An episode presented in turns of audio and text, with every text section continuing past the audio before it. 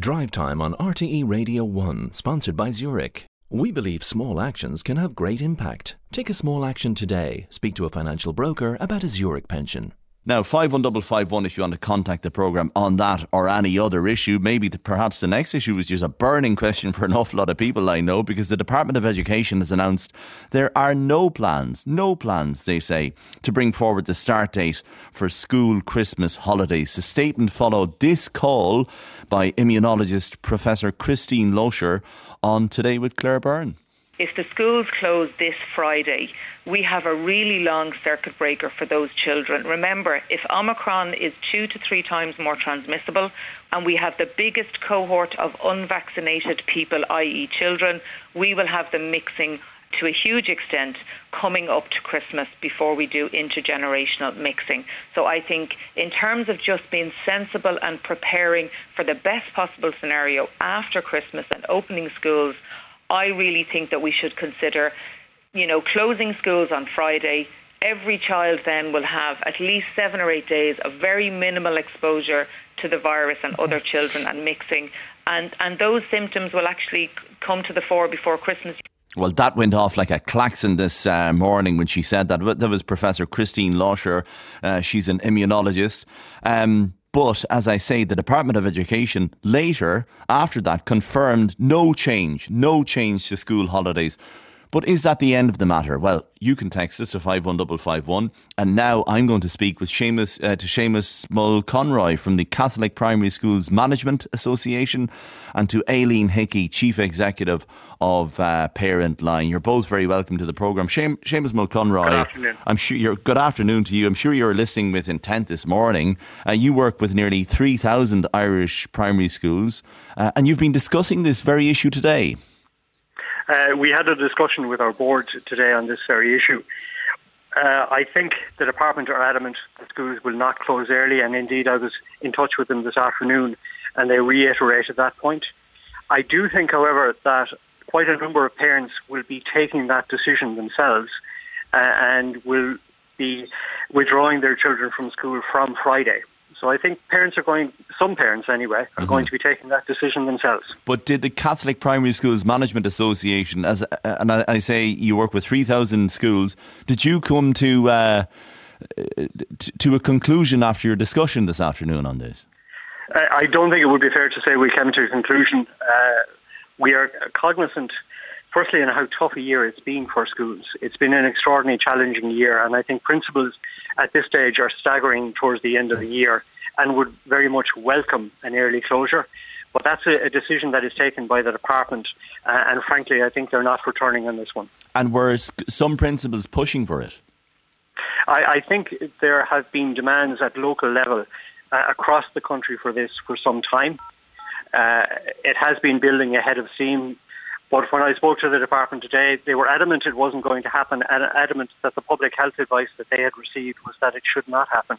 But as I said, parents are, are already taking this decision themselves. And I'm aware in one school where about 10% of parents have informed the school that their children will not be coming in I, I, know, but parents, you, you, cannot put parents in that situation. You, you simply cannot leave it to parents because I know that an awful lot of parents anecdotally feel through self isolation or whatever the case may be, they feel that their children have missed an awful lot of school time this year.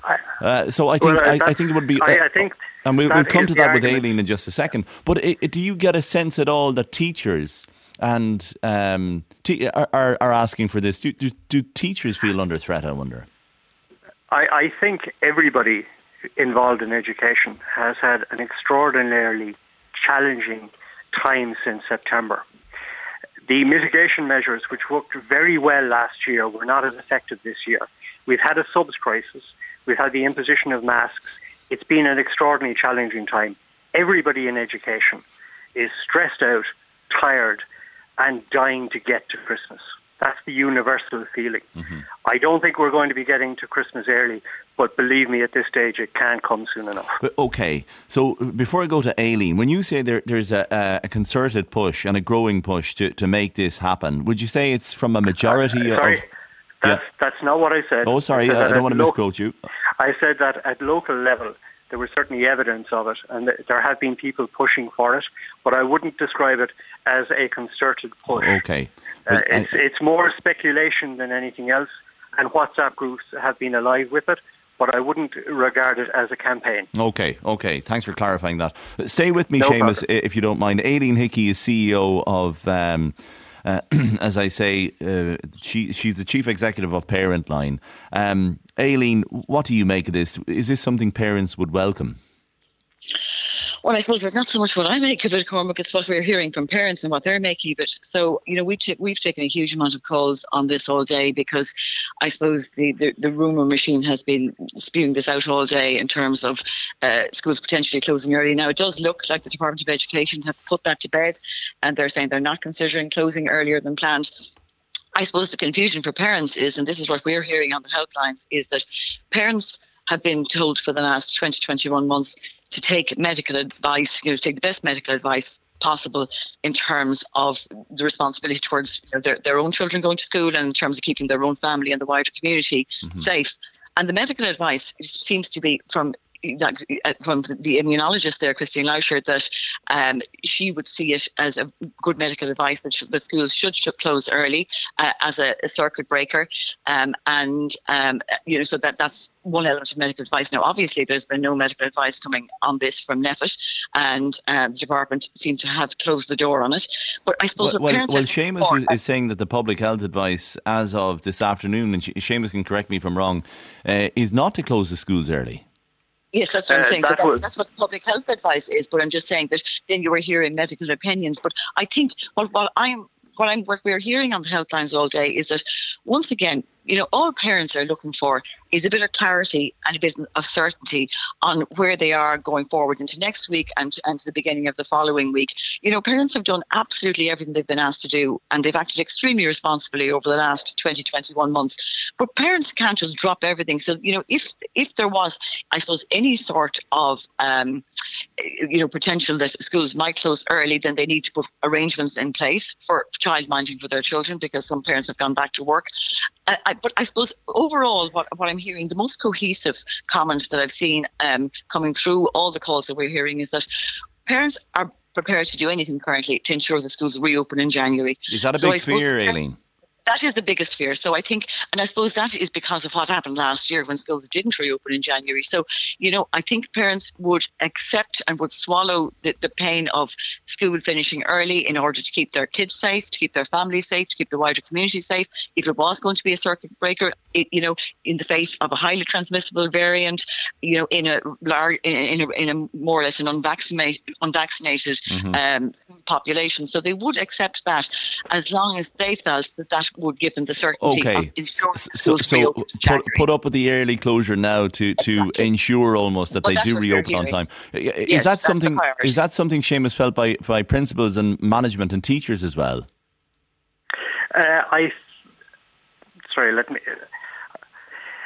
What I would say is that the department are categorical; they will not be closing the schools early, and that is based on the public health advice that they are in receipt of at the moment.